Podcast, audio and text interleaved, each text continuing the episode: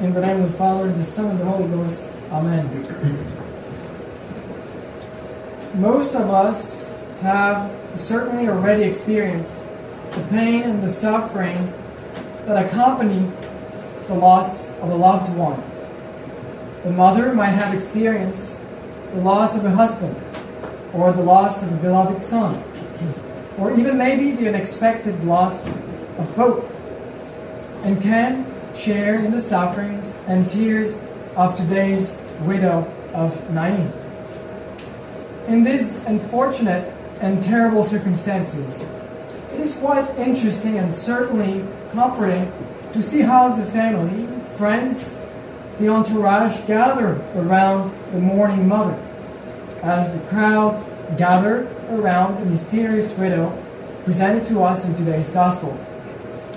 Oftentimes, some unknown and unexpected support is given, and suddenly the mother that once was crowding under the heavy weight of her mourning now finds herself strengthened and reassured thanks to the presence of her children or friends gathered around her.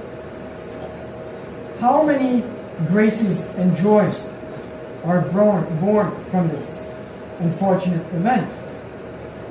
What was at first a terrible misfortune can now become a source of profound reflection on the beauty and the good that come from everything that God gives and that God takes away. However, we are all well aware that these unfortunate circumstances also removes the veil and reveals to that mother everyone's true colors. How many divisions are born in families after a funeral when material considerations, human pride, the spirit of revenge for unpardoned grudges, selfish interests, and personal enrichment come into play. The analogy is now clear, and the great St. Ambrose comments. From a mystical interpretation, however, this widow, encompassed with the multitude, is something more than a poor woman whose tears won from the Lord the resurrection of the young men, her only son. For she is a type, a prototype of our Holy Mother, the Church, who calls back many of her children to life from the very funeral procession of spiritual death, or even from the pomps which be the burial rites of sin. For the Lord regards her tears, which same it is lawful for her to shed only for sinners, and not for them that will rise again. So in her in her sufferings, today certainly more than ever, the church mourns the death of many of her sons.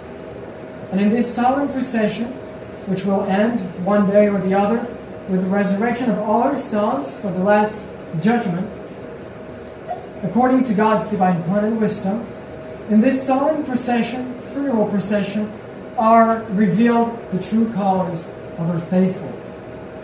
The divisions between her faithful sons and those preoccupied only with the soul, with earthly concerns, lending an ear to the perfidious enchanting words of the evil powers whose sole mission is the destruction of the church and eternal death for her sons. So the divisions, the gap that separates them both, seem to become increasingly clear to whoever pays attention to our present times. But the church is one, and the church is holy, and the gates of hell will not prevail against it. The church is one, unity in faith, in her moral teaching, in her government, and if it happens that some someone believes, teaches, or accepts false doctrines, lives a life in contradiction and opposition with her teaching, or detaches himself from that unity of government, he inevitably withdraws himself from the mystical body of Christ, his church. This mark of the true church, its unity and oneness, cannot suffer any cancer. but will almost naturally reject this cancer, eliminate the gangrened member. That is, any false doctrine, any theological error, any deprived morality will sooner or later be purged from her heart and cast away from this immaculate bride of Christ. And today, the abscess has been crowded, the body suffers, of course, the wounded members are in pain, but the healing process has already begun. Because again, and this is the second mark, the church is holy. Because its author and head is holy. And because it gives sufficient graces to every single member to attain that holiness through the sacraments. So today's in depth purification of the church certainly promises more glorious times, promises the restoration of a long awaited order and discipline in belief, in moral, and in the public liturgy.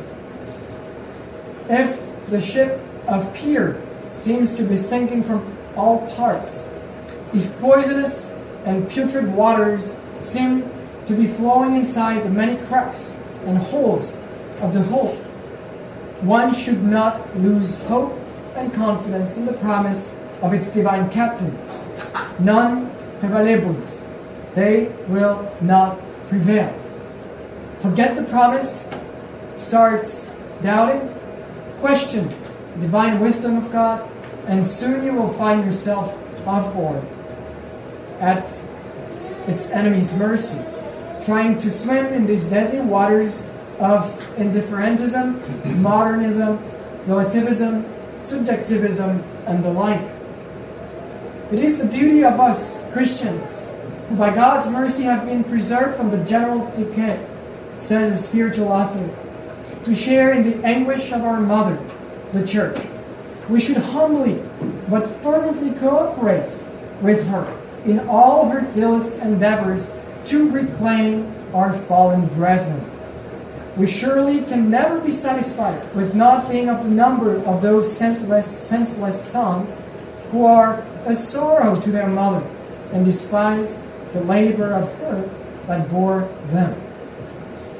And starting tomorrow, Feast of the Exaltation of the Holy Cross, the opportunity is given us to fervently cooperate in the Church's zealous endeavors by praying for 40 consecutive days for the conversion of our nation and its citizens. I invite you to listen once again to the great exhortation from Canon Talarico, which will be posted tonight at 7 p.m. Central Time on our social media. It is also quite providential that this 40 days novena to extend the reign of Christ our King begin the day after the anniversary of the fifth apparition of Our Lady at Fatima, celebrated, of course, today. We know that there is no coincidence, but always the working hand of divine providence. What do you want of me? asked Sister Lucia to Our Lady. And she replied, Continue the rosary, my children. Say it every day that the war may end. The rosary will be the life buoy that will rescue men that have fallen off the boat. The rosary will be the weapon of our crusade for the restoration of the kingship of our Lord in our society. Let us mourn with the widow of Nain. Let us pray for the resurrection of her fallen sons. Let us unite our prayers as one voice, one heart during this 40 days novena asking our Lord to restore in His church, especially the church in our nation, leaders according to His sacred heart. May your abiding mercy, O Lord, cleanse and strengthen our church. And since without you, she, the church, cannot exist in safety, let her be ever guided by your grace. Amen. In the name of the Father, the Son, and the Holy Ghost. Amen.